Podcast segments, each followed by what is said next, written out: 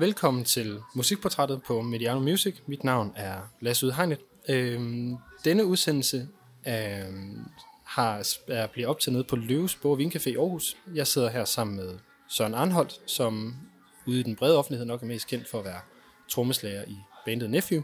Øhm, men i øvrigt, Søren, velkommen til dig. Mange tak. Og udover øhm, at være trommeslager i Nephew, fordi Nephew er jo lidt et fritidsprojekt. Ja, det er det fra tid til anden, ja. Ja, så når, det ikke, når du ikke er i Nephew, hvad laver du så?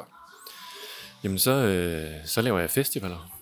Øh, og mere konkret, så er jeg ansat øh, til at, som atmosfæreansvarlig, hvor jeg sammen med en kollega står for, er ansvarlig for, at øh, pladserne på henholdsvis Northside i Aarhus og Tinderbox i Odense øh, bliver bedst muligt for det publikum, der kommer. Så det dækker alt fra en masse af det, der ikke står på plakaten. Det dækker, det dækker øh, indgang og øh, overdækninger og sædepladser og farvevalg og materialevalg og ja. Og vi optager her i den 20. december, en øh, fredag formiddag, så hvis der går noget julemusik ind i, i jeres hovedtelefoner, så er det, så er det derfor, vi har forsøgt at sætte os så et er det sted. nok. Det er hyggeligt. Det er det. Øhm, men til jer, der øh, ikke har lyttet til musikportrættet før, så er det jo et, øh, det her et program, hvor vi, øh, eller hvor jeg, taler med, øh, med mennesker om deres yndlingsplader. Øhm, og jeg er glad for, at du har haft lyst til at være med, Søren, og du har mm. taget din, helt fysisk har du taget din, din yndlingsplade med. Ja. Vil du ikke selv have lov at introducere den? Jo, og den øh, ligger her på bordet foran mig. Jeg var simpelthen nede i, øh, i morges i øh, kælderen i mit hus og øh, finde frem til min CD-samling, som ellers er stillet lidt i, i depot. Øh, det er jo ikke så meget den måde, man lytter til musik mere. Men der var jeg nede under T og finde øh, Talk Talk og deres øh, album fra 1986, der hedder The Color of Spring. Og hvorfor er det, øh, hvorfor er det det, der er album med? Jamen, da, da jeg ligesom blev stillet den her opgave med at finde et album, det, er- det er jo en, det er noget af en udfordring, synes Ja, jeg den, faktisk. den, den er ond. Det der, er, der er røget nogle albums øh, under broen, eller hvad man kan sige, øh, gennem årene. Øh, og jeg lytter meget til musik, så det der med at sl- få et, et nedslag på et decideret yndlingsalbum, det er næsten en umulig opgave.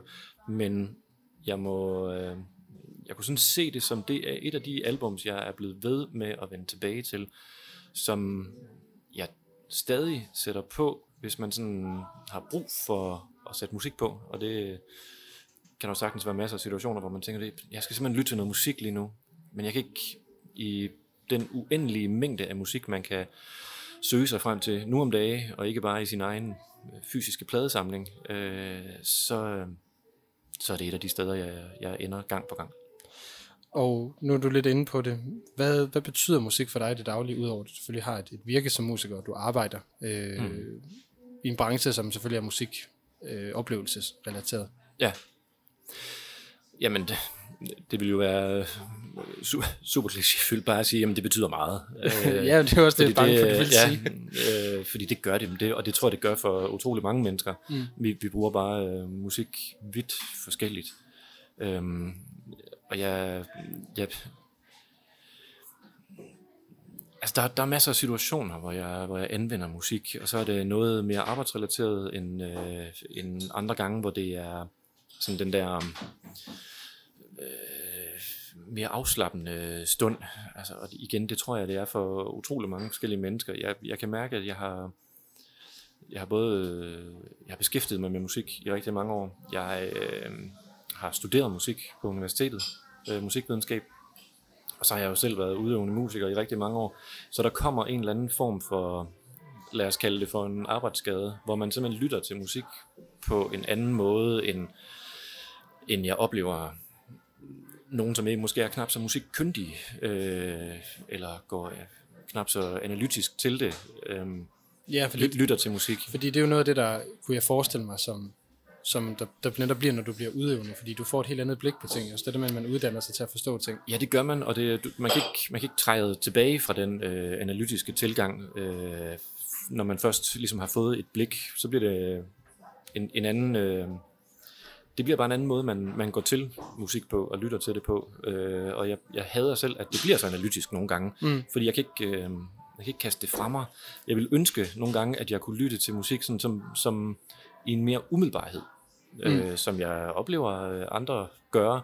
Øhm, men, men jeg, jeg dykker simpelthen ned i musik øh, på en anden måde. Jeg har svært ved at arbejde samtidig med, at der er musik. Jeg kunne heller ikke, da jeg gik øh, i folkeskole og gymnasie og sad og lavede lektier derhjemme på værelse, jeg, jeg kunne aldrig have musik kørende i baggrunden. Ved du, at der er andre, der kan. Det kan jeg ikke, fordi det fanger min musik, eller det fanger mit øre på en måde, hvor koncentrationen forsvinder sig, for det jeg måske nød... egentlig burde lave. Ikke? Så du bliver nødt til at forholde dig til det? Ja, øh, fordi jeg lytter til lag i musikken, øh, mm.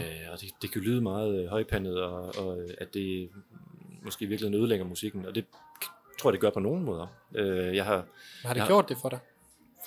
Ikke for mig personligt, øh, men jeg har oplevet at være til koncerter sammen med min kone, hvor, øh, hvor hun siger til mig bagefter, Hvor, hvorfor... Øh, du, eller du er så stillestående, du går ikke ind i musikken.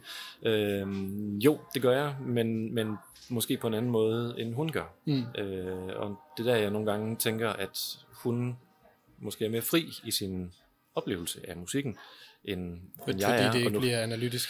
Ja, og nu skal det ikke lyde som sådan lidt kæmpe å, fordi det er jo øh, det er det overhovedet ikke. Det er jo det er bare en anden måde at lytte til musik på, mm. som, som jo giver mig nogle, øh, nogle måske andre oplevelser. Mm. Øh.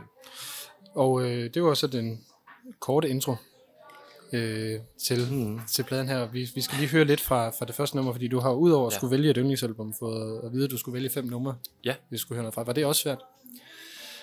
Ja, det synes jeg. Altså, et yndlingsalbum er jo ofte kendetegnet ved, at det ikke kun er et, to eller tre numre ud af, af det her værk, som er interessante, men derimod det hele, mm. og ofte i en, en samlet kontekst, og den rækkefølge tingene bliver spillet i, gør noget for den samlede oplevelse. Så det har det været svært at udvælge. Der er kun otte numre på det her altså. Det var en, så, så du har virkelig skulle vælge flere? Sådan... Det har været fravalg. Ja. Det har det helt sikkert. Helt sikkert. Og det første, vi skal høre, det er også pladens åbner, som hedder Happiness is Easy. Ja. Så det skal vi lige høre lidt af først, og så får du lov til at fortælle lidt om det bagefter. Ja, tak.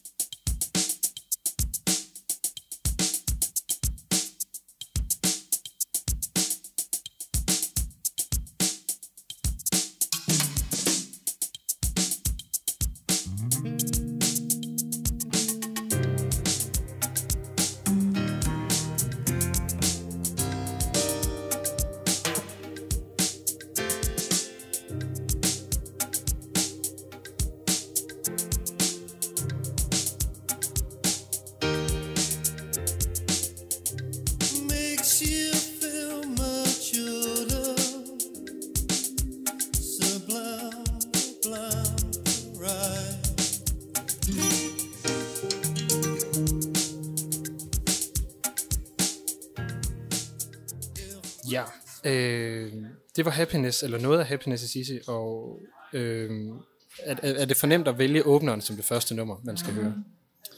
Det ved jeg ikke, om det er fornemt. Jeg synes øh, i virkeligheden, at, øh, at det er med til at sætte den stemning, der er på et album. Så nu har jeg jo selv været i den situation, og været med til at skabe albums, øh, så jeg ved, hvor store øh, tanker og hvor meget energi, der bliver lagt i den rækkefølge, et album øh, kommer til at, at bestå i. Øhm, altså helheden. Ja, helheden mm. lige præcis. Øhm, det, øh... sige, når jeg nu lige tænker tilbage over jeres diskografi, så har I jo også nogle meget markante åbningsnumre øh, på USA DSB, på Intercom, ja, øh, kom ja. ind, og egentlig også på Hjertestart-albummet. Der er flere forskellige afvejninger der. Der kan være en øh, dramaturgi, som bandet sidder med. Så mm. kan der være nogle ønsker fra et øh, pladeselskab, som, øh, som sidder med nogle mere øh, kommercielle øh, tanker, og gerne vil have en single frem på mm. albummet for eksempel. Øhm, øh, så er der jo opstået en dramaturgi, som er anderledes på CD-format, end det var på et øh, vinyl-LP-format. Øh, fordi der havde man ligesom en, en start og en slutning på to forskellige sider. Mm. Øhm, I øvrigt noget, man jo har set, at, at bands er begyndt at vende tilbage til den her måde at bygge plader op på, at de har de her start Ja, det bliver sådan lidt sider. en, øh, altså på, i vinylformatet bliver det sådan en, en toakters mm. øh, forestilling, hvor, øh, øh hvor på, da CD'en kom og fik sit indtog, jamen så øh, blev det mere en, en, en lang forestilling, kan. Ja. man sige. Øh, så det gav nogle andre øh, muligheder for mm. at, at starte op og slutte af, og måske den der dramatus, dramaturgiske bølgedal henover øh, fik bare en anden, øh, fik en anden udformning. Øhm, men i forhold til lige præcis nummeret her, øh, Happiness is Easy, øh, så øh, Den har jo, hvis vi sådan lige skal tage lidt af nummeret, det er jo en, eller sådan lidt mere nummer nært, det er jo en meget lang intro, den har. det er det nemlig præcis. Altså, Meget stemningssættende. Øh, som, som et rytmemenneske, så kan jeg jo godt lide, at øh, man simpelthen får en intro, der er ren trommer.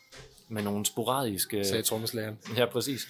Øh, med nogle sporadiske øh, anslag og toner fra øh, de andre instrumenter, som, som kommer til at øh, være i nummeret senere.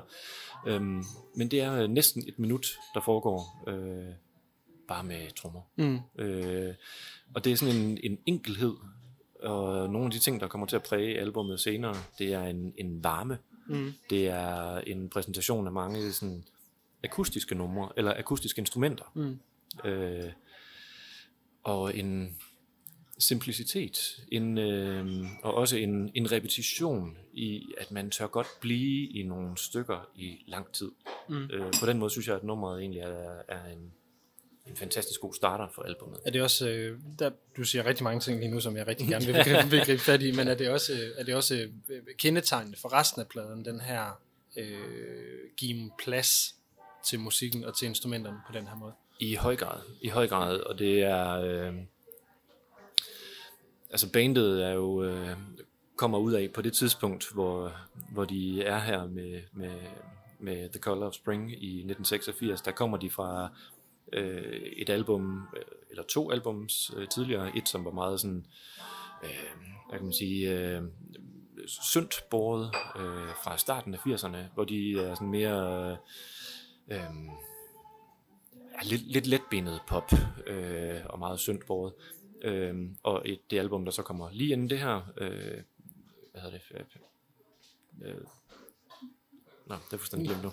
Jeg, bygger, jeg kan kun huske, det er Eden, der kommer bagefter. Ja, præcis. Um, de laver uh, The Party's Over, og så laver de uh, It's My Life, hedder den, i, i 1984, som uh, bærer lidt mere, uh, som peger i den retning af, af det her album.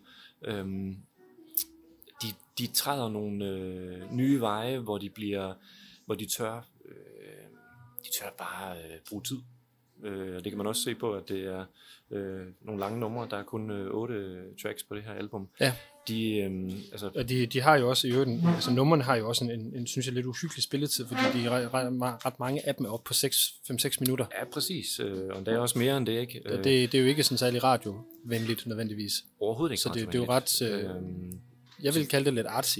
Altså det der med, at man, man giver det plads på den her måde, at man ikke går ned og bruger popskabelonen og bare øh, ruller 3,5 minutter af, bang.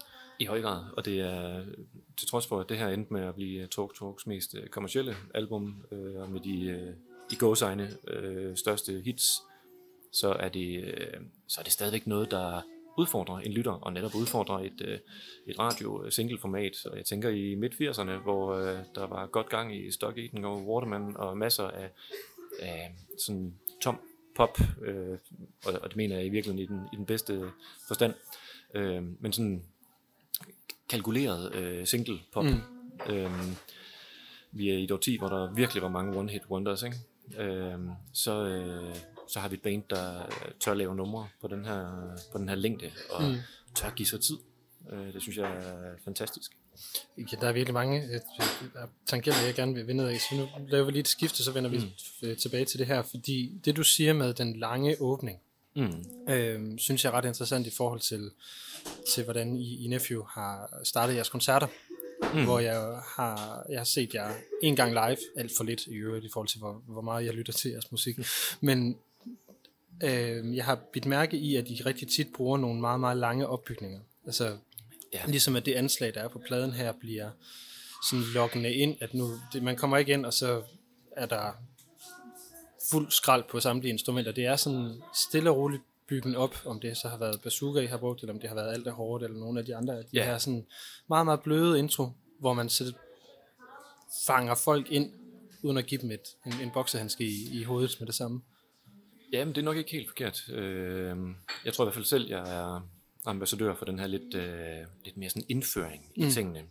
Øh, andre bands bruger jo netop mere den der nu in your face, nu starter vi med et brag, og så, øh, øh, så fanger vi publikum på den måde. Mm. Altså, det var sjovt at se et band som, øh, som Coldplay, der for et par album siden, da de var på, på tur, bare gav den max gas i første sang, så røg, øh, sprang konfettikanonerne ud over det hele, og altså, det var ligesom om alle de alle de øh, sådan konventionelle greb, man kunne tage og måske bygge op til, dem fyrede de bare i første nummer. Jeg synes i virkeligheden, det var fantastisk at se. Mm. Øh, det var lidt ligesom Arcade Fire på Northside for den 5-6 år siden. Lige præcis, lige præcis, hvor de spillede i, i dagslys, øh, jeg tror det var 2014 eller noget af den stil, hvor de bare fyrede ja, det var det. Min cykel, min cykel blev stjålet den dag, det var træls. Ja, så det står tydeligt her. ja, det gør det. Øhm, og, det, og jeg, jeg synes faktisk, det er modigt, og jeg synes, det er fantastisk. Øh, det var da også noget, jeg tænker kunne være sjovt at gøre på et tidspunkt. Vi har bare sjældent gjort det. Øhm, og du har fuldstændig ret i, hvis man trækker tråd tilbage til det her, så er der noget af det, der ligger på albumåbneren her, som øh, der helt sikkert tiltaler mig. Mm. Øhm. Så hvor meget det her det bliver et meget, meget øh, sports, sportsjournalistisk-agtigt spørgsmål, men hvor meget, føler du? ja, lidt, men hvordan, hvor meget betyder den her, øh, skal vi sige, det indtryk, du har fået, eller den, øh, den indvirkning, oplevelse, du har haft i den her plade, så på, mm. på den tilgang, du selv har haft til, til, til jeres musik, eller til det, du har gerne vil bidrage med? Jamen, jeg er ikke i tvivl om, at det er et album, der har været med til at, at præge, præge min musik, musikalitet, og præge den måde, jeg øh, godt kan lide selv at skabe musik, og skabe opbygninger. Den her lidt mere sådan trinvis, øh, langsomme indføring øh, er helt klart noget, der, der, der bare taler til mit øre. Det, det er, om det så er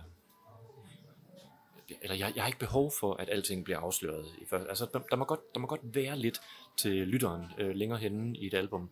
Øhm, og, og det, på et nummer vel sagtens også. Også på et nummer, præcis.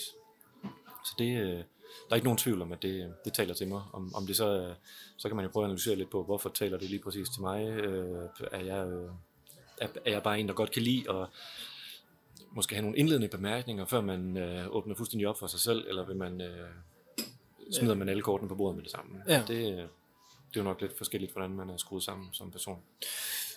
Inden vi øh, skal videre til det andet nummer, øh, du har valgt, vi skal høre lidt af, så vil jeg gerne øh, slå to af mine spørgsmål sammen, hvor det ene det handler om, som vi har lidt været inde på, de her lange instrumentale stykker. Øhm, hvor, hvor meget står det instrumentale over for lyrik og, og, og vokal for dig, når du lytter til ting?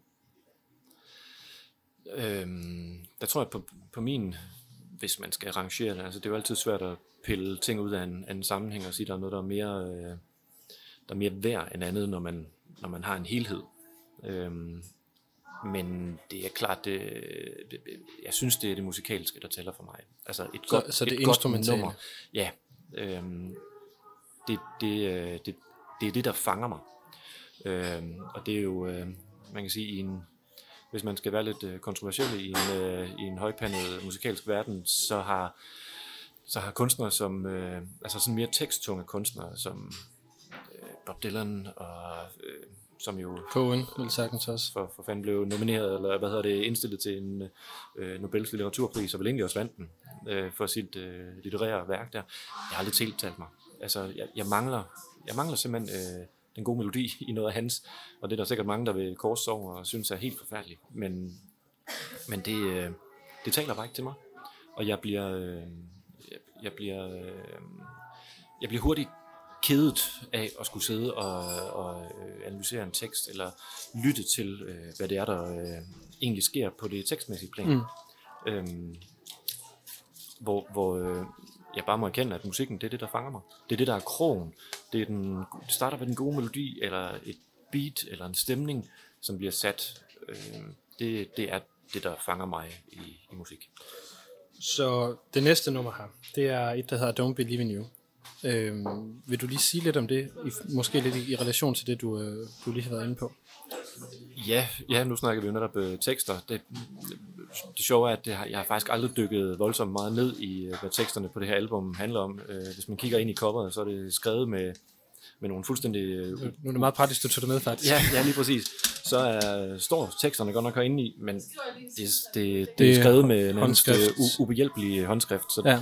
Jeg tror simpelthen, der er linjer, jeg har aldrig fundet ud af, hvad, hvad Mark Hollis, forsangeren, jeg gætter på, det er hans øh, personlige håndskrift, øh, hvad der egentlig står. Mm. Øhm, selvfølgelig betyder hans, øh, hans lyrik også noget, men i virkeligheden så er det klangen, klangen af hans stemme, der Så taler han, til så mig. han stemmes så, som, som et instrument. Klart, næsten som et instrument. Ja. Øhm, og det der også øh, sker i det her nummer, det er, at øh, noget, der også er kendetegnet for hele albummet, det er øh, introduktionen af sådan øh, solostykker, men soloer, som ikke er ekvilibristiske, tekniske stiløvelser, men der findes for eksempel på det her nummer en, en guitar solo, som består af helt utrolig få toner. Og det synes jeg er fantastisk. Altså Mark Hollis, forsangeren, øh, primære sangskriver i, i bandet, er jo også øh, krediteret for at sige, hvis du skal spille øh, to toner, så lær lige at spille en først. Og hvis du skal spille den ene tone, så skal der være en grund til, at du spiller den tone. Og det synes jeg egentlig er, det er noget, jeg godt selv kan skrive under på. Måske lige knap så minimalistisk, men det der med at finde den rigtige tone, frem for bare at spille mange og hurtigt. Og med det, så får I lov til at høre lidt af I Don't Believe in You her.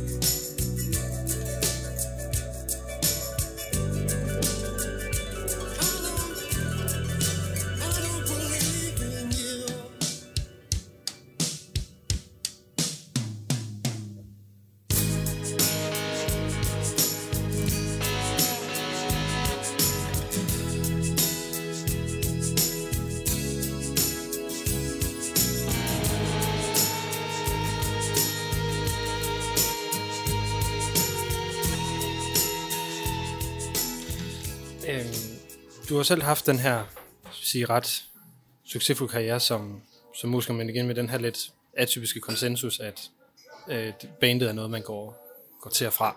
Ja. Øhm, så Søren uden for Nephew, fordi det, det, igen, det er jo nok der, hvor der er flest, mm. der kender dig.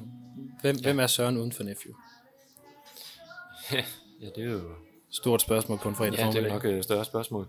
Øhm, jamen, uden for Nephew, så, øh, som, som jeg nævnte indledningsvis, så, øh, så beskæftiger jeg mig også med musikbranchen, men en anden, anden del af musikbranchen.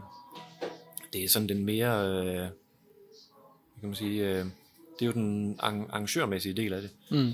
Øhm, at skabe, skabe sådan en, en større helhed på et projekt, øh, på et projektplan, hvor, hvor jeg sidder og træffer nogle beslutninger om, hvad, hvad andre får, for at opleve i, og virkelig at sætte scenen til andres musikalske oplevelse og andres fest. Øhm, det er ikke fordi, jeg godt kunne lide at være med i festudvalget i gymnasiet. Der kunne jeg godt bare lige holde en fest. Øhm, jeg synes, det var helt forfærdeligt at, at gå og eller forestille sig dem, der skulle møde ind dagen efter og rydde op. Nu, øhm, nu tror jeg, jeg ser anderledes på det. Øh, nu kan jeg faktisk bedre lide at være med til at arrangere det, og delvist rydde op bagefter, øhm, men hvor jeg bryder mig egentlig ikke om at være med til festen. Det er på den måde, der er simpelthen for mange mennesker. Hvordan er det så... Øh, i, jeg skal lige tænke, hvordan jeg egentlig vil formulere det spørgsmål. Hvor, når du så kigger... Nu, jeg, har, jeg har mest været på Northside, så det er det, jeg kan ja. rela- relatere til i forhold til de ting, du har arrangeret. Ja. Hvad, øh, hvad for dig til at se tilbage på en, en Northside Festival og sige, det her det var fandme godt? Jamen, der er mange forskellige parametre, man kan måle det på. Altså, i det, i det jeg sidder og laver netop, hvordan bruger folk pladsen? Mm. Øhm, hvad sidder de under, når det regner? Hvordan, øh, hvordan færdes de? Og på forskellige tidspunkter i løbet af dagen øh, har folk generelt en god oplevelse.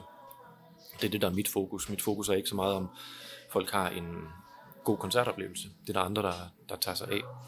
Men vi har jo vi har tre dage til at se på, om det bliver en succes eller ej. Vi kan arbejde et helt år på noget, der bliver afviklet på tre dage. Men sådan succeskriterierne er jo helt klart, om folk får øh, noget mere med fra en festival, end det de havde regnet med. Så eksempelvis en koncept som Sideshow, Lige præcis. øh, som jo, jeg, jeg i hvert fald har oplevet, har været meget, meget populært. Øh, med Det burlesk øh, manesien og alle de ting, der, der sker derinde. Præcis, det er over i sådan en mere øh, gøjlet, øh, burlesk, øh, nogen vil måske sige crazy øh, verden, fordi det ikke er det, man normalt øh, møder øh, så meget af ude i det øh, kulturelle landskab. Øh, Ja, det har du fuldstændig ret i. Ja, øh, men det er også med til at give nogle oplevelser, som er uventet. Og det prøver vi egentlig at gøre på alle mulige forskellige måder. Øh, og det kan være fra øh, netop de der sådan, øh, hvad kan man sige, mere performance øh, indslag, der er. Det kan også være til, at man bliver hævet fat i og får fortalt en historie af nogen, der bare går til en og, og vil give noget, eller bliver hævet ind til en workshop, hvor, øh, hvor der er nogen, der vil have dig til at snitte en grydeske, eller hvad ved jeg. Det kan være alle mulige uventede indslag. Det kan også være på de sådan helt lavpraktiske ting. Øh, hvordan er det møbel, jeg sidder på? Vi kan sagtens gå ud til en leverandør og lege noget ind, som du ser på øh, alle mulige øh, byfester rundt omkring i landet. Men vi kunne godt tænke os at udfordre det og gøre, øh, altså oplevelsesgøre øh, det at sidde på et møbel. Øh, hvordan kan vi samle folk socialt øh, via de møbler? Hvordan kan vi stille dem op på en anden måde? Så noget af det, nu sagde jeg før, at jeg ikke er så meget for at gå, gå være ude og holde festen, men en af vores store opgaver øh, undervejs, når vi afvikler, det er helt sikkert at, at kigge på, hvordan øh, færdes folk, hvordan bruger de de ting, vi har forestillet os bliver brugt på en måde, bliver de i virkeligheden brugt på en helt anden måde. Øhm, Ja, det er jo den der klassiske med arkitekten, der, der tager designer en park og nogle stier på en måde, og så præcis. går folk direkte hen over græsplænen alligevel, fordi det er så vi kan, vi kan prøve at forudse et øh, publikumsflow. Øhm, vi kan prøve at modvirke, at øh, typisk mænd stiller sig op og tisser op af et hegn. Jamen, det kan man jo så programmere ved at prøve at stille øh, sædemøbler op af det hegn i stedet for. Der skal alligevel noget mere til, før at folk går hen og tisser ved siden af nogen, der sidder. Mm. Øhm, så der er sådan alle mulige forskellige små tricks, øh, og det er ikke fordi, vi går ud og måler på, øh, på øh, hvad hedder det, dybden af den øh, sø, der så ligger nede øh, For enden. hegn, Ja. øh, og, og, og tænker, at det er succeskriteriet, hvor, hvor lidt eller hvor meget urin, der ligger nede for, den, øh, for det hegn. Øhm, men vi måler meget på, øh, jamen selvfølgelig tilfredshedsundersøgelser, men også hvordan vi kan se, at tingene bliver brugt.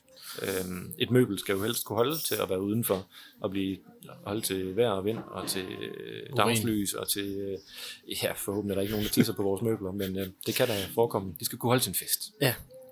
Øhm, jeg synes, det er ret interessant det her med, at, at, at, at selve festivalsrummet er også er blevet til en oplevelse, at, mm. det, at det ikke kun er... Øhm, altså musikken i sig selv ikke er nok, mm. hvis du forstår, hvad jeg mener med Ja. det. For det er noget, som der også kendetegner ret meget andet af underholdningsbranchen. Altså hvis vi tager øh, fodbold eksempelvis, hvor der jo er lige pludselig er det jo ikke nok at komme til en kamp mere. Der skal jo ske, der skal være fanzoner, ja. der skal være det ene og det andet. Hvorfor er det nødvendigt at, at gøre så meget for, for det her oplevelsesrum omkring øh, en, en, en oplevelse i sig selv? Øh, Ja, jamen, det er der sikkert nogen, der kan teoretisere længe over, og jeg er ikke et sekund i tvivl om, at det er rigtig meget af det handler om kroner og øre. Mm. Altså det handler om at differentiere sig, så man er i øh, altså man er i et kulturlandskab, hvor det handler om at differentiere sig fra alle mulige, og hvad er så ens differentierings, differentieringspunkt? Jamen, det er jo det, man kan gå ud og kommunikere om, og øh, prøve at, øh, at, at bevidstgøre folk om, hvis du kommer til os, jamen så får du lige med i pakken lidt mere. Øhm, og det kan lyde sådan meget øh, kalkuleret. Mm. Øhm, og det er, er det jo helt ærligt også et stykke hen ad vejen, at vi vil gerne give folk en god oplevelse. Øhm, vi vil gerne trække folk til. Vi vil gerne differentiere os i festivallandskabet. Og vi kan da også se efterhånden, at vi kigger efter andre festivaler, ikke så mange øh, i Danmark. Nogle gør det rigtig, rigtig godt, øh, og som vi også øh, måler os op mod og er inspireret af. Øh, ellers så er der virkelig mange steder rundt omkring i, i udlandet, hvor man oplevelsesgør øh, event gør øh, sine arrangementer på en helt anden måde, altså hvor det ikke engang er musikken, der er i højsædet, men netop det sociale møde, øh, eller hvor man vender tingene på hovedet og siger, at man, man bidrager øh, til et arrangement og kommer med alting selv. Øh, det, er jo, det er jo vanvittigt interessant. Øh, så det kan også være sådan et, hvad skal man sige, et øh, socialt eksperiment, mm. eller det kan være laboratorium for nogle øh, måder at gøre nogle ting på. Øh, måske i, vi har et meget bæredygtigt fokus. Det kan være måder at håndtere affald, eller det er sådan et mikro, øh, mikrokosmos, hvor vi øh, kan måske prøve at skubbe lidt til folk. Mm. Øh, så der er forskellige dagsordner i det der. Så når I prøver at gøre festivalen lige så meget til et socialt møde som en musikoplevelse, er det så derfor folk snakker så meget til koncerterne? Ja, det skal jeg simpelthen ikke kunne sige. øh, Mere fordi det er jo blevet en tendens, som, det, som der har været over de senere år. Det er i hvert fald blevet en tendens, at folk, øh, folk lægger mærke til det. Mm. Så, så må det jo også komme af et eller andet. Øh, er det fordi, I er blevet for gode til at skabe det her sociale rum? Mm, det er jo svært på en koncert at lave en klar skillelinje mellem det, der, øh, som vi jo så også i hvert fald kalder for koncertrummet, mm. og så det mere sociale rum udenfor. Hvis man passerer forbi en koncert, er man så til den koncert og skal tige stille, eller er man på vej hen til en bar, hvor man egentlig har noget socialt sammen med nogle andre. Altså, der er jo en gråzone, øh, og ja, det, det er da helt sikkert et problem. Øh, og specielt hvis det er en kunstner, som er mere, øh, mere afdæmpet. Øh, jeg har ikke personligt et lige så stort problem med det på en festival, fordi der er netop den der gråzone, og folk kommer altså af forskellige årsager på en festival. Hvis man vil virkelig gå ind i musikken, så kan man også træde, træde længere op foran. Mm. Øh, hvis, man Men det køber, også... hvis man køber en koncertbillet ned til Vauxhall, øh, så, så skal man gøre sig den ulejlighed ikke at stå og snakke. Men der, der, jeg synes, der er to dele i den, som udover selvfølgelig festivalens opbygning og sådan nogle ting, ikke? Men, mm. men det her med, at man, som du siger, på en festival kommer man af mange forskellige årsager. Hvis jeg, ja. hvis jeg køber en billet til en af jeres koncerter på mm. Vauxhall eller i Scandinavian, eller hvor ja. I nu ellers ville spille hen, så vil jeg jo komme for at se eller høre jer spille. Præcis. Men hvis jeg var på en festival, hvor I var et af navnene, ja. så er det ikke sikkert, at resten af navnene det er lige præcis det, der er min pointe. Der kan også være folk på festivalen, mm. som ikke er kommet for at høre øh, lige præcis mit band, mm. men er kommet af helt andre årsager. Eller simpelthen bare fordi det er den, det er den, øh, det rum på året, og den øh, lejlighed, hvor man mødes øh, otte venner og hygger sig. Mm. Og så har man nogle traditioner, men måske er lige præcis det band, som andre så går rigtig meget op i, øh, ikke nødvendigvis så vigtigt. Dermed ikke sagt, at man ikke skal have respekt for andres øh, ja, øh, musikrum og mm. koncertoplevelse, fordi det, det, det synes jeg også, man skal. Mm. Øhm, men, men jeg synes, at øh, jeg synes rammerne, øh, og jeg synes, øh, at tolerancen måske skal være, øh, der, der er lidt bredere rammer på en festival. Det, sådan er det i hvert fald i, i mine øjne. Der skal være plads til mange forskellige oplevelser. Hvis vi så lige prøver at trække den om på, på musiksiden igen, øh, ja. så vi kommer tilbage til, ja. til den del. Øh, når I selv har været ude at spille til festivaler, hvad er det så, der giver jer den, den gode koncertoplevelse som band, eller hvad giver dig den gode koncertoplevelse som musiker, når du står på, på scenen? Åh, ja nu... Øh, der, der er forskellige... Jeg ved, at vi i bandet har forskellige oplevelser af, af, af netop det at være på scenen. Øh, jeg sidder jo... Øh, eller det har vi valgt, at øh, trommerne i hvert fald skal, skal være placeret bagerst på scenen. Øh, så jeg sidder typisk sådan i, på et lille hævet podium og kan kigge ud over publikum. Øhm, jeg kan egentlig godt lide min placering der. Den, øh, jeg har ikke noget behov for selv at være, være ude foran og, og kunne kigge folk i øjnene. Øh, det er det, Simon er så god til. Det øh, tager han jo ligesom stafetten på en helt anden måde, og øh, det er han, er han vanvittigt god til at tale til publikum og, og, og skabe en intimitet med, med dem. Øh, det, der giver mig en god oplevelse, er, er mest af alt øh, sådan at kunne, kunne gå lidt ind i, ind i mit eget rum, dog med den bevidsthed, at jeg selvfølgelig sidder og er, er, er fuldt synlig og, og tilgængelig for mange, der kan kigge mig, øh, på mig. Øh, men øh, bedste mål er, må næsten være netop at kunne smide den, øh, altså kunne gå ind i musikken, øh, og smide den der bevidsthed om, at der er nogen, der sidder øh, og kigger på en, fordi det, det værste, man, det værste øh, hvad kan man sige, mode, man kan gå i, det er at blive bevidst om, at der, nu er der nogen, der kigger på mig, så skal jeg lige huske at gøre sådan her, eller Og så sidde laver, så med laver, hovedet man, på en bestemt måde. så laver eller, du et, slag forkert også, fordi man mister fokus. Ja, eller hvad? præcis. Så bliver det, så bliver det sådan en kalkuleret i selviscenesættelse, og det, det, det, det synes jeg ikke, øh, jeg ville have, hvis jeg selv kom derhen, og jeg hader, når jeg selv lægger mærke til det ved andre musikere, at det er, det er simpelthen for kalkuleret. Mm.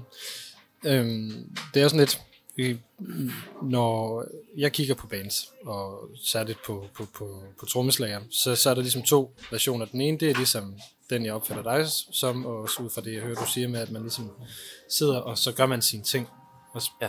og spiller det, man skal. Ja. Og så er der dem, som bare er, de, altså de der trommedrenge, som bare er helt, helt gak, som bare sidder og, og virkelig er ud over det hele, selvom at de egentlig er låst til det der trommesæt. Ja, Øhm, jeg ved ikke rigtig, hvad, hvad spørgsmålet i det var, mere end det var en konstatering. Mm, Ja, eller, øh, eller hvis, hvis jeg skal prøve at sætte mig i en af de to mm. bokse, og der er sikkert mange flere øh, bokse og midt imellem og sådan noget, øh, så er jeg helt klart en, den type, der sætter sig og gør sine ting. Mm.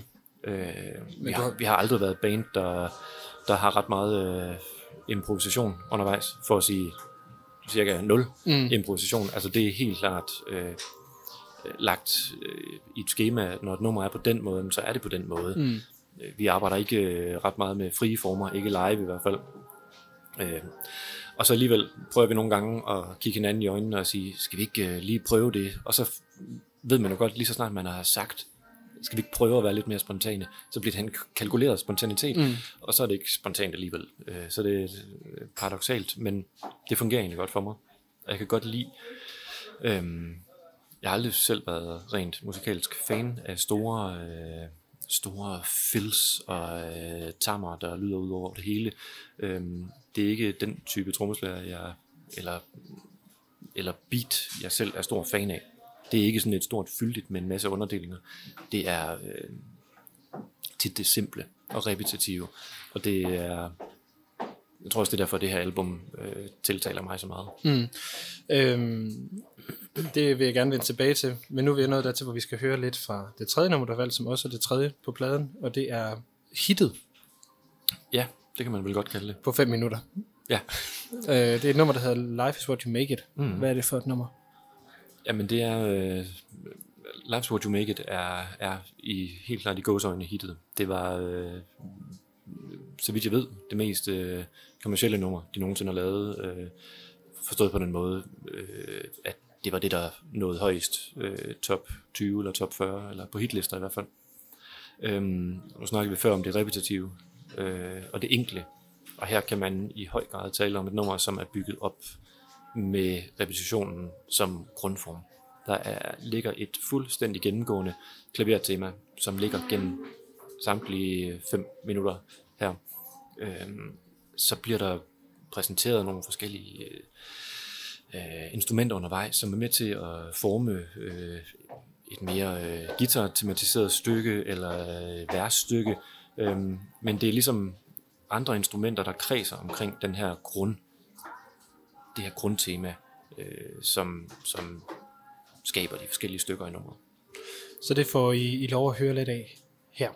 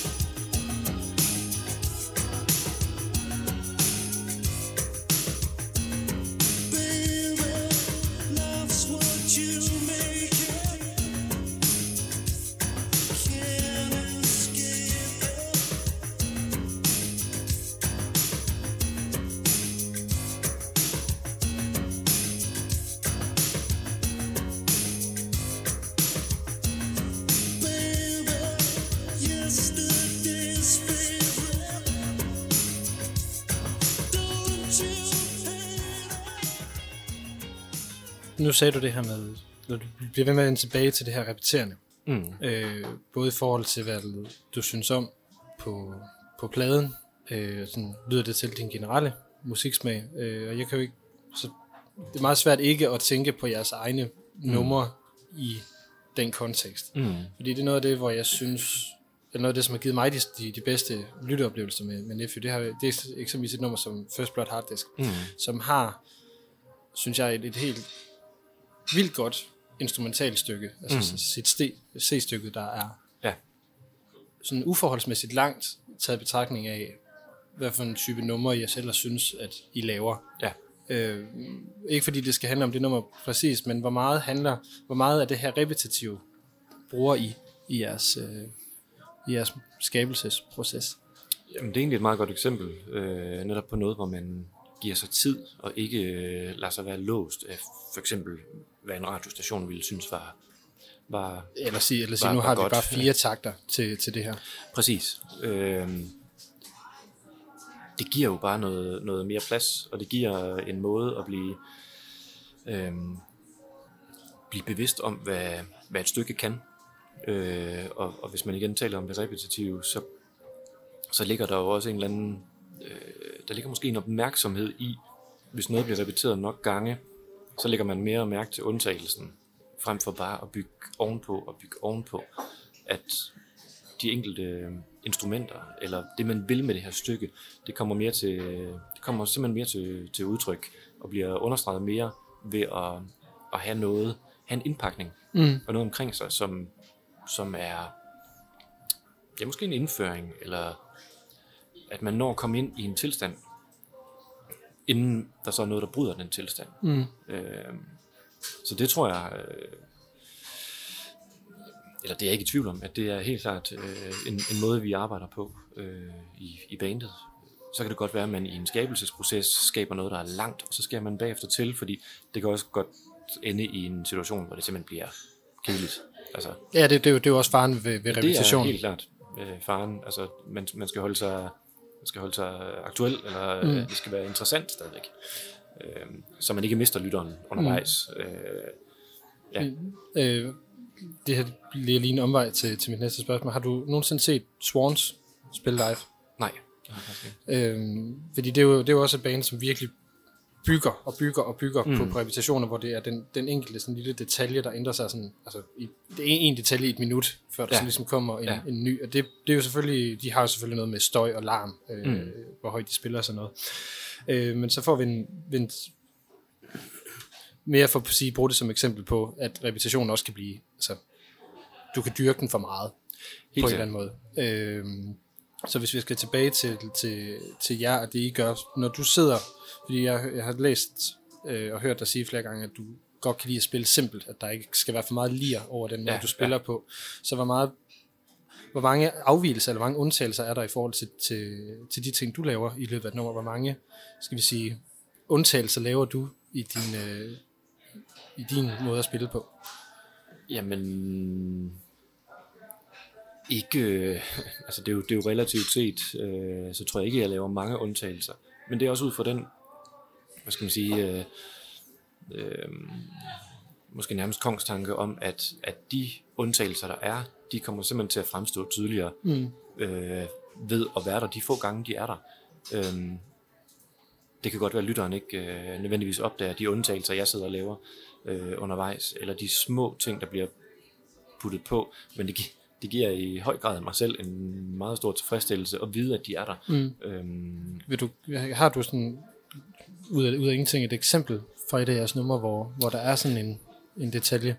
øh, der, ja, hvad jeg lige kan komme på, altså der ligger jo øh, i, i, i andet vers af et nummer, som igen og igen og øh, bliver der lige pludselig bygget en, en ud af det ret sådan, skal man sige, maskinelle øh, øh, firkantede beat, der ligger. Øh, kommer der pludselig en, en, en, nogle få tamslag mm. øh, midt, i, midt i verset, eller det bliver præsenteret to gange i løbet af det vers. For mig er det sådan en, en lille bitte ekstra ting. Det kan også være, det kan også være at nu bliver, kommer der lige pludselig en, øh, en hi-hat, som bliver bare, øh, kommer med en fodpedal øh, mm. på hi-hatten. Øh, det løfter det bare en lille bitte smule. Øh, og det er nogle ting, jeg selv lægger mærke til, når jeg lytter til musik. Det er de her bitte små detaljer. Så det, det er tilbage til den her analytiske, skal vi kalde det det, tilgang til det? Ja, det, det kan man godt, altså hvor man ligesom prøver at skille musikken ad, eller mere eller mindre bevidst kommer til at, eller ubevidst kommer til at skille den musikken ad, og, og fokusere på delelementer frem for, frem for en helhed. Mm. Selvom man godt er bevidst om, at det er helheden, der, der skaber værket, så er det, så kan jeg øh, ofte tage mig selv i at blive, blive fokuseret lige præcis på en tamburin, eller, eller hvad er det i virkeligheden, der skaber det her nummer? Jamen det kan være en lille bitte detalje, som noget perkussivt, eller ja. Øhm, når jeg har hørt jeres, øh, jeres musik, og sådan generelt også jeres, jeres øh, måde at forklare om, om, om jeres tilgang til det, altså det, det, det skal være det her meget simple, øh, mask, altså maskinelle, øh, der, der ligesom er i spil. Mm. Hvad for en, en rolle har du altså i, i forhold til det? Så også i forhold til, at det ikke skal være lir. Hvor, hvor meget, eller hvor vigtig er din meget, meget simple måde at spille trommer på, for at de andre har plads til, til deres øh, skabeloner? Jamen, jeg, jeg tror, jeg ser min rolle som værende øh, fundamentet. Øh, og det kan være, det er, det er nok meget øh, klichéfyldt øh, billede på, hvordan man skaber musik. Altså, hvis man ser det som et hus, vi bygger sammen, jamen, så, øh, så ligger jeg helt klart som fundamentet mm. i det her. Det er det, de andre baserer sig ovenpå. Men jeg har ikke nogen, jeg har ikke nogen som helst, øh, hverken personligt eller musikalsk, øh, præferencemæssige øh, behov for at nødvendigvis øh, træde længere op i huset. Mm. Det er, jeg synes ikke, det er min rolle at, øh, at, at stikke ud, og øh, jeg kan jo naturligt også ikke danne det, øh, det melodiske grundlag. Det er der nogle andre, der, der, må, der, der kan på deres instrumenter. Men jeg kan, jeg kan skabe en base, øh, typisk sammen med, med en, en bas. Øh, ja, Kasper. Som, ja, præcis. Øh, som, som som ligesom er, er det, de andre kan basere sig ovenpå og bygge ovenpå, så øh, er det helt sikkert noget, vi, vi nogle gange skaber, eller ofte skaber i, i sammenhæng. Øh, så, det, så jeg både spiller øh, hvad kan man sige, opad i huset, og, og de, de spiller nedad og henter noget i kælderen. Ikke? Mm. Altså, det, nu bliver det virkelig øh, meget entreprenøragtig øh, øh, tilgang til musik. Øh, så måske det er bare et dårligt billede på det. Men, men jeg tror, jeg ser det som den her bagstopper, mm. øh, målmandstype, øh, jeg ved ikke, for at gå ud i en sportsanalogi. Ja, så, ja. men men det, det ligger også øh, i det oplæg, jeg har sendt til dig, fordi at I jo i, jeres første koncerter, mm. helt tilbage i, i, i 6-97, ja. spillede i fodboldtrøje, hvor du havde nummer et, og ligesom var bagstopperen. Ja, det er rigtigt. Øh, det... Så den rolle har jo været både internt, men også på den måde eksternt defineret. Ja, det har det, og det var det var helt klart, øh, da vi valgte at gøre det ved nogle af vores allerførste koncerter til DM Rock i 1997.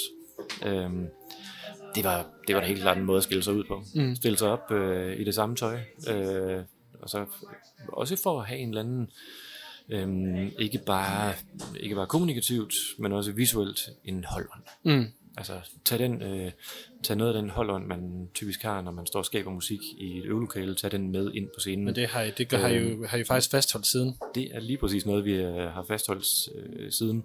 Øh, vi havde en, en årrække, hvor vi var væk fra det, men kom tilbage til det i, øh, omkring, omkring 2005-2006, hvor vi pludselig oplevede, at Kører de de sorte øh, skjorter med... med ja, det, med, vi startede med nogle sådan kaki sandfarvede mm. skjorter, mm. men, men helt konkret kom det ud af, at vi havde en virkelig dårlig øh, koncertoplevelse, øh, hvor vi lidt spillede hver for sig og i øst og vest.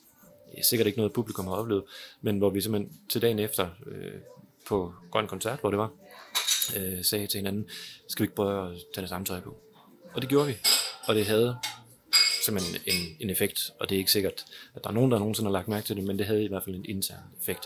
Og vi havde en fornemmelse af, at vi performede bedre og var, var til stede på scenen samtidig.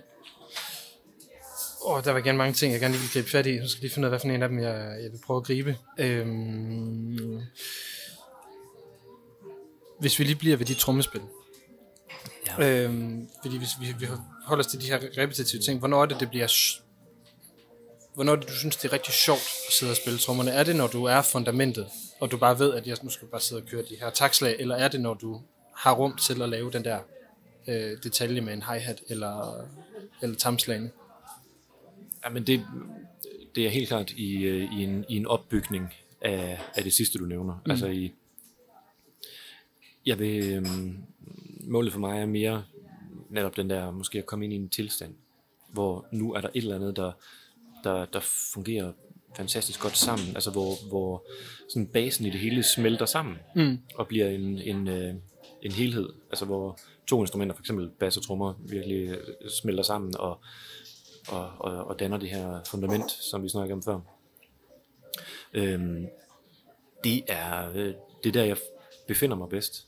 Og så kan der ud af det opstå øh, afvielser og små variationer. Øh, men det er i det er den her øh, næsten måske næsten øh, trance-lignende øh, tilstand, øh, hvor man og det bliver igen måske sådan lidt højpandet analytisk, men, men hvor tingene simpelthen, øh, hvor man begynder at finde nye mønstre i noget, altså i repetitionen opstår der også, øh, altså åbner der så nye døre, øh, lyttermæssigt.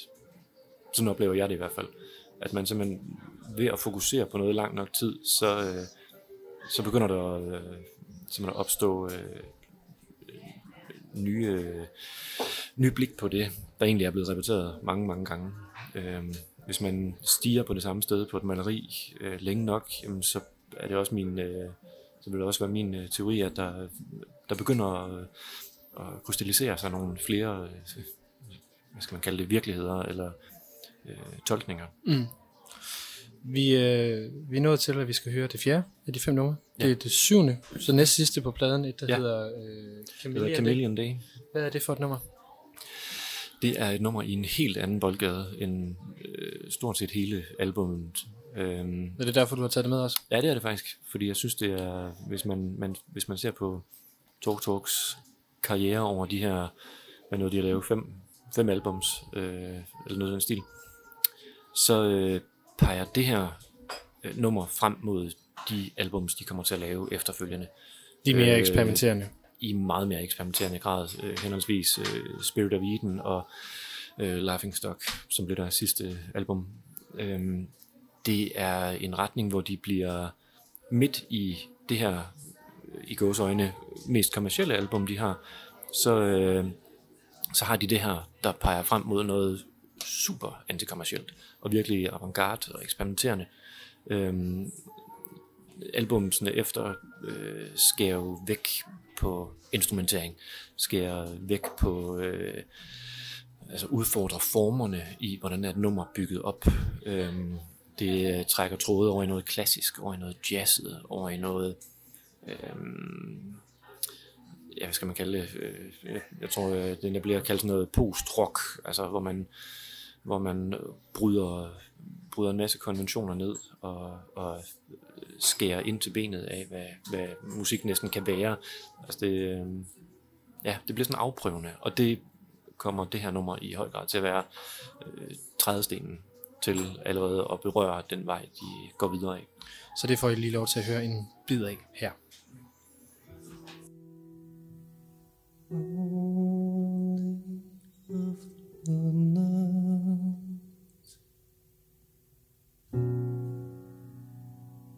And it's darkness am I calling? Only of the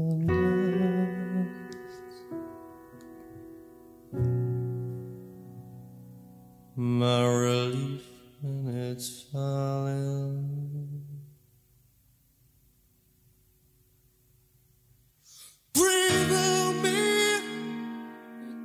slips my.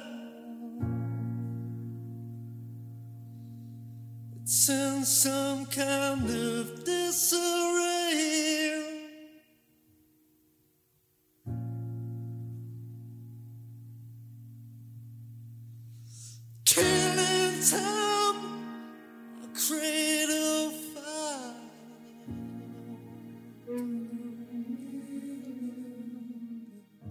Godt. Nu er vi igennem fire af de her fem numre, som vi har skulle høre, og vi vil sige, at vi er også begyndt at nå til den del, hvor vi skal til at runde af. Det er jo ja. i virkeligheden lidt for tidligt i min verden, men... Øh, jeg har meget at snakke om det her. Hyggeligt.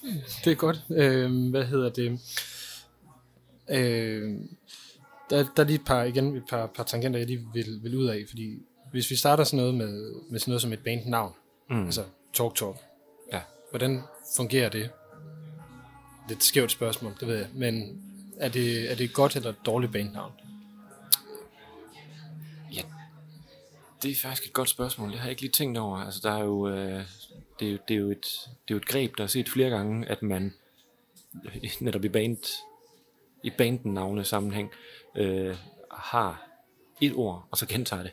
Altså det er jo findes i Talk Talk, og Duran Duran, og The The, og øh, på, en, på en mere ny bane er der nogen, der hedder Au Au Au, og øh, altså, det er jo, det er jo set adskillige mm. gange. Øhm, så på den måde kan man jo ikke sige, at det efterhånden skiller sig ud. Øhm, hvis man skal trække trådet tilbage til det, vi har snakket om, så er der jo helt klart en repetition i det mm. her også. Øh, jeg synes, hvor, hvor øhm, et, et bandnavn som for eksempel The The, øh, måske næsten er et bandnavn med sådan lidt tungen i kinden. Og, Ja, det er det rigtig meget. Som, Det er sådan som næsten- jo bliver øh, en, en kommentar til alle andre bands, der, som hedder noget med The, The, et eller andet. ja. Øh, så bliver det her bare en, en, ligesom en, en dobbelt forstærkning af det The. Så øh, det synes, øh, fornemmer jeg ikke den samme tunge i kinden her. Der er en, øh, om det så bliver en, jeg, jeg ved ikke om det er en mere alvorlighed. Det, det er jo svært at tolke på bandnavne mm. på den måde. Nogle gange er det opstået ud af tilfældigheder. Øh, Som jeres eget. det er det i vores eget øh, sammenhæng. Så vidt, jeg har, Øhm, så vidt jeg har læst mig frem til, så er der noget med en, med en det- engelsk ord på. Det er, ja, det er ikke meget galt. Det var helt konkret, fordi vi skulle finde et bandnavn netop til at deltage i DM i Rock i 1997, og så sidder vi med en liste og går igennem det, og det blev så det. Øh, øh, jeg tror, vi plejer at have en historie om, at det, det, en nevø kan også både være den pæne, og man kan også være øh, den lille djævel. Øh, det er noget efter rationaliseret og en god øh, kommunikativ øh, ting at sige. Det er en god historie. Øh, det var ikke sådan, det startede. Det er, ikke, det er ikke, fordi vi har siddet med at skulle have et, øh, finde et bandnavn, der dækkede vores øh, musik. Men det er også- men det jeg- jeg kommer får- til at måske at gøre det.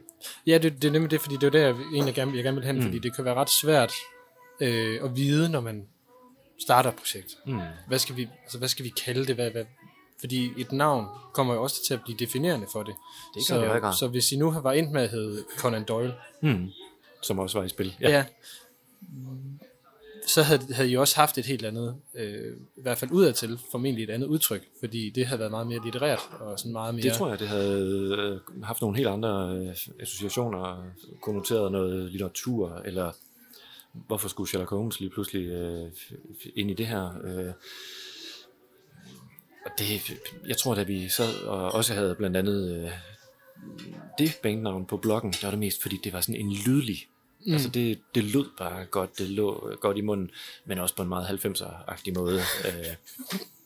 Der var andre i spil, jeg kan ikke huske dem alle sammen. Ej, men det, der- det her, det gange, var, når man kigger tilbage men, sådan men lidt. Conan Doyle var, var vist det, der fanden, øverst øh, sammen, ja, sammen det- med Nephew. Ja, jeg tror faktisk, at vi et kort øjeblik hed det, men så ringede Simon og jeg sammen og blev enige om, at det skulle simpelthen hedde noget andet. Øhm, at det så har vist sig grafisk og se fedt ud med, to, med to E'er og nogle streger, der både går op og ned, og det, det er rent tilfælde, men øh, det ligger egentlig meget godt i, i tråd med, med nogle, med nogle grafiske tanker og en stramhed, vi senere har haft, som, som har klædt det meget godt. Mm. Men du er fuldstændig ret, det er, jo, det er jo et valg, der bliver truffet ofte tidligt. Det skal gerne kunne rumme essensen af os og vores musik. Ja. Og der kan det jo være, hvis man ja, til dels i vores eget, i, i egen sammenhæng med Nephew, men specielt i forhold til et band som Talk Talk, altså er på en u, øh, næsten øh, eventyrlig rejse mm. fra et musikalsk univers og til et fuldstændig komplet andet. Øh, der kan det være svært at, at rumme det, øh, også som fan eller som lytter. Ja, det, det tror jeg, du har fuldstændig ret i. Jeg sidder og tænker over lige nu, det her, det her med, at, at øh, et bandnavn nærmest bliver en, en genrebeskrivelse. Altså det, Det- her, ja. altså det her med, at ikke at, at Nephew, det skal ikke forstås som den måde, at, at, at, at nu skal Nephew eller Talk Talk proppes ind i rock-kategorien, mm. men mere, at de der et, et, et band af sin egen genre, mm. og hvis man skifter det, så skifter man altså også sin identitet på en, på en lidt speciel måde. Ja, helt sikkert. Altså, der er jo bands, der har været ude for at miste et medlem, eller, øh, og dermed så øh, har kaldt sig noget andet. Ja, altså, øh, Joy Division New Order lige kunne være præcis. et Det er, eksempel på det er jo næsten det allerbedste eksempel, ikke? Øhm, fordi noget har været så definerende mm. med enten et, et konkret bandmedlem, eller en konkret måde at, øh, at skrive musik på, eller den genre, man har bevæget sig i. Altså, vil, kan, den, kan den paraply, som et bandnavn er, kan den rumme, øh, at man går øh, genremæssigt fuldstændig anderledes til værks. Mm. Øh, det kan den i nogle sammenhænge, og andre må have siddet med nogle overvejelser og tænkt, det kan simpelthen ikke være ind under det bandnavn, så vi er nødt til at lave en helt ny øh, konstellation. Mm. Øh, øh, I vores tilfælde, jamen, har det i hvert fald kunne rumme både øh, et og to nye medlemmer. Mm. Det har også øh, kun rumme, at vi eksperimenterer med nogle, med nogle øh, ja, med nogle forskellige ting rent tekstmæssigt. Og Så Ring i Ring har i hvert fald været et, et meget voldsomt brud Præcis, med, med, det med er jo hvad også I at- ellers har lavet. teste og i virkeligheden tage nogle andre sådan numre og give et andet bud på det, øh, noget øh, flere hundrede år gammelt musik, og komme øh, Men det er jo ikke, det er jo ikke nyt. Det, det, det gjorde I jo også på Danmark Danmark med, øh, hvad hedder det, New Year's Morning. Det er rigtigt, det er måske den første afprøvning, eller øh, det første tur i laboratoriet, for mm. lige præcis den måde at gøre det på. Så det er da helt sikkert noget, der, der trækker tråde, øh, både øh, frem og tilbage.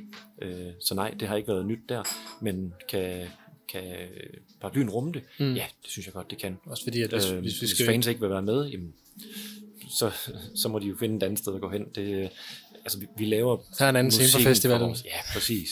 Lige præcis. Så må der være nogen, der spiller på en anden scene. Ikke? Mm. Det er måske et godt billede på det. Ja. Mm. Hvis vi lige går tilbage og bliver lidt albumnære herinde, vi, øh, vi, vi, slutter, øh, vi slutter af. Hvornår bliver du egentlig introduceret til, til Talk Talk? Øhm, jeg tror, jeg bliver introduceret til dem omkring slut 80'erne, hvor det her album er fra 86, så taler vi måske slut 80'erne, start 90'erne. Så du har været Jeg har nok 14, været, 15. Ja, noget af den stil. Øh, Sådan lige slutningen af folkeskolen, noget af den stil, øh, hvor jeg øh, i en Sådan meget formativt sted, årrække- ikke? Jo, jo, det synes jeg. Det er, det er meget der, øh, ens øh, musiksmag øh, bliver, bliver, bliver dannet på en eller anden måde. Det er også derfor, jeg kan sidde nu og kigge tilbage på et, på et album, der har mange år på banen, og sige, at det er det, der øh, har formet mig. Mm. Øh, og jeg bliver ved med at hive frem. Øh, det har simpelthen en historik hos mig. Min fætter, øh, som er fire år ældre end mig, øh, kom i høj grad til at præge øh, en stor del af min musiksmag på det tidspunkt, fordi han simpelthen pushede albums til mig, øh, hvor iblandt det her var. Øh, og det var noget, jeg i hvert fald kunne relatere til og, og, og, og tage op, og det blev for mig nøglen til at gå ind og lytte til mere øh, Talk Talk. Øh, også de senere albums. Øh, men det er, hvis jeg ser på lige præcis det band, så er det stadigvæk det her album, der øh, er det øh, klart det bedste og mest definerende for mig. Mm. Øhm, Og hvad er det sådan mere konkret, der gør, at det er det? det er blandingen af, øh, det er helt klart blandingen af det her øh, melodimæssige, og det er, jeg, jeg tror i grund og grund godt, jeg kan lide det konventionelle i det. Jeg kan godt lide, der er en, en nummer, en, en sangskabelon, som ikke øh, udfordres for meget. Og så synes jeg bare, det er nogle fantastiske stemninger og nogle fantastiske melodier, der ligger i det her, hvor jeg kan også godt lide de senere albums, øh, men Det bliver for bliver eksperimentelt. måske også en lille smule for udfordrende at sidde og lytte på i et helt album. Og det er jo, øh, det var jo i hvert fald på det her tidspunkt, det var den måde, man skabte musik, det var jo et værkformat. Det var ikke øh, set som, øh, som enkeltvise udgivelser, øh, som sådan skulle falde drypvis. Det er jo en, det er jo en ny virkelighed, mm. øh, men i hvert fald meget godt i streamingens verden. Øh, og så tror jeg også, hvor der også, som vi snakker om tidligere, var mange one-hit wonders og singleudgivelser i 80'erne. Øhm, så er det her øh, meget et samlet værk, synes jeg. Og der synes jeg, det er den, den bedste samling af de har lavet. Så hvis man har lyttet til det her, og ikke rigtig, eller ikke rigtig har kendt til Talk Talk før, er det så også den her plade, man skal starte med at lytte til, hvis man skal lære dem at kende? jeg synes, det er et godt sted at starte i hvert fald. Det er, den berører, den trækker både træde, øh, tråde bagud i deres karriere, og som jeg sagde, også er trædesten til noget, til noget fremadrettet. Men jeg, jeg tror, jeg vil kalde den den mest øh, lytter tilgængelige. Øh, hvis man kan holde ud og sidde og lytte til numre, der også var de der 5, 6, 7 minutter. Øh, det har sådan en... I disse streaming-tider. Præcis. Men det har jo en, en beroligende øh, effekt på mig. Øh, Fordi det, fordi det giver sig tid også. Ja, lige præcis. Jeg kan godt lide, at man tager sig tid til øh, noget. Øh, der er jo en klassisk kliché med Don't bore us, uh, get to the chorus, eller var det, øh, var det Aqua, der kørte efter det, de kaldte for mastertid, at et album mm. skulle vare, øh, eller et, et nummer skulle gerne vare 3.23, ikke? Mm. Øhm, til dem, der kender Master 323 i hvert fald. Mm. Øhm, det, øh, det behøver ikke være et ideal i sig selv. Øh, Det behøver bestemt heller ikke være et ideal at lave numre, der er 15 minutter lange. Det, det kommer jeg også til at kede mig. Øh, Jeg stod i sommer og lyttede på Tinderbox til Neil Young, der startede med et nummer, der varede 20 minutter. Igen med far for at, at svine nogle af de gode gamle koryfærer. Øh, Så det kommer jeg, der kommer jeg til at stå og kede mig. Mm. 20 minutter er også virkelig lang tid. Det var helt utrolig lang tid. Hvad hedder det, Søren? Vi er, vi er ved at nå til vejs ende, og vi har som sagt lige en bid af et nummer mere, vi skal have med. Og det er afslutningen Time is uh, Time. Ja. Øhm, inden du lige får lov til at sige lidt om det, er der så noget, du sidder og brænder inde med? Nej, ikke på den måde. Jeg synes, det har været... I virkeligheden synes jeg, det er fantastisk at få lov til at, at sidde og snakke om noget så... Øh, så øh, måske milepælsagtigt som ens yndlingsalbum. Fordi jeg tror, at for mange... Så, Hvordan er det milepælsagtigt? Jamen, jeg tror, det er definerende. Øh, altså, grunden til, at man netop kan kalde noget for et yndlingsalbum, er netop, fordi det har gjort en forskel øh, i ens liv. Eller man kan måske hægte mange forskellige billeder op på de her sange. Øh, mange forskellige situationer. Altså, hvornår har jeg hørt de her sange? Jamen, det, der kan jeg øh, hæfte mange forskellige situationer på. Så på den måde er det, er det måske øh, store begivenheder. Det kan også være helt små, øh, ligegyldige, men det har været ting, som man som har sat sig i ens erindring. Mm. På den måde synes jeg, at et yndlingsalbum er, er, siger noget om, hvem man er som Mm. person. Det tror jeg i hvert fald på. Øh, og måske gør for mig i hvert Har, fald. har vi i hvert fald også Men, prøvet øh, at få frem i Ja, den sidste så det er da dejligt at have en øh, god snak om det. Mm. Og så må øh, tiden jo vise, om det på et tidspunkt bliver øh, overgået af noget andet. Øh, eller nogle album, som man sidder og lytter til lige nu, kommer til at indtræde en, øh, eller træde ind på en, på en anden plads, eller lige så vigtig plads øh, i ens musikalske øh, palette. Ja. Hvad hedder det? øhm, Jeg vil sige tusind tak, for du havde lyst til at være med Det var så lidt. øh, og fortælle om, øh, om din yndlingsblad og alle mulige andre ting. Ja. det er jo virkelig også Kommer med omkring. Ja. Øhm, til jer, der har lyttet med, tusind tak for, at I har ville lytte til denne udgave af Musikportrættet. Øhm, øh, mit navn er Lasse, Hein- Lasse Ydhegn, og jeg vil gerne sige tak for nu, men jeg vil egentlig give dig det sidste ord, Søren, og så får du lov til at sætte lidt ord på Time is Time, og så, øh, så slutter vi, når, når du ikke synes, du har mere at sige. Når jeg ikke har mere at sige. Jamen, øh, det her nummer, Time is Time, øh, Time is Time, øh, lægger, jo øh, lægger jo albumet til ro, kan man sige, efter det er det 8. 8. nummer på albumet. Det er øh, en, en længere sag, som i hvert fald øh, automæssigt slutter af med at være meget højstemt, både med mande, næsten sådan øh, munkeagtigt øh, kor, øh, men en lang, lang øh, opbygning. Øh, stille og roligt nummer. Øh, ja, en, øh, en, en ting, som jeg i hvert fald også på min teenageværelse også er faldet i søvn til nogle gange på en dejlig, behagelig, øh, læggen til ro måde.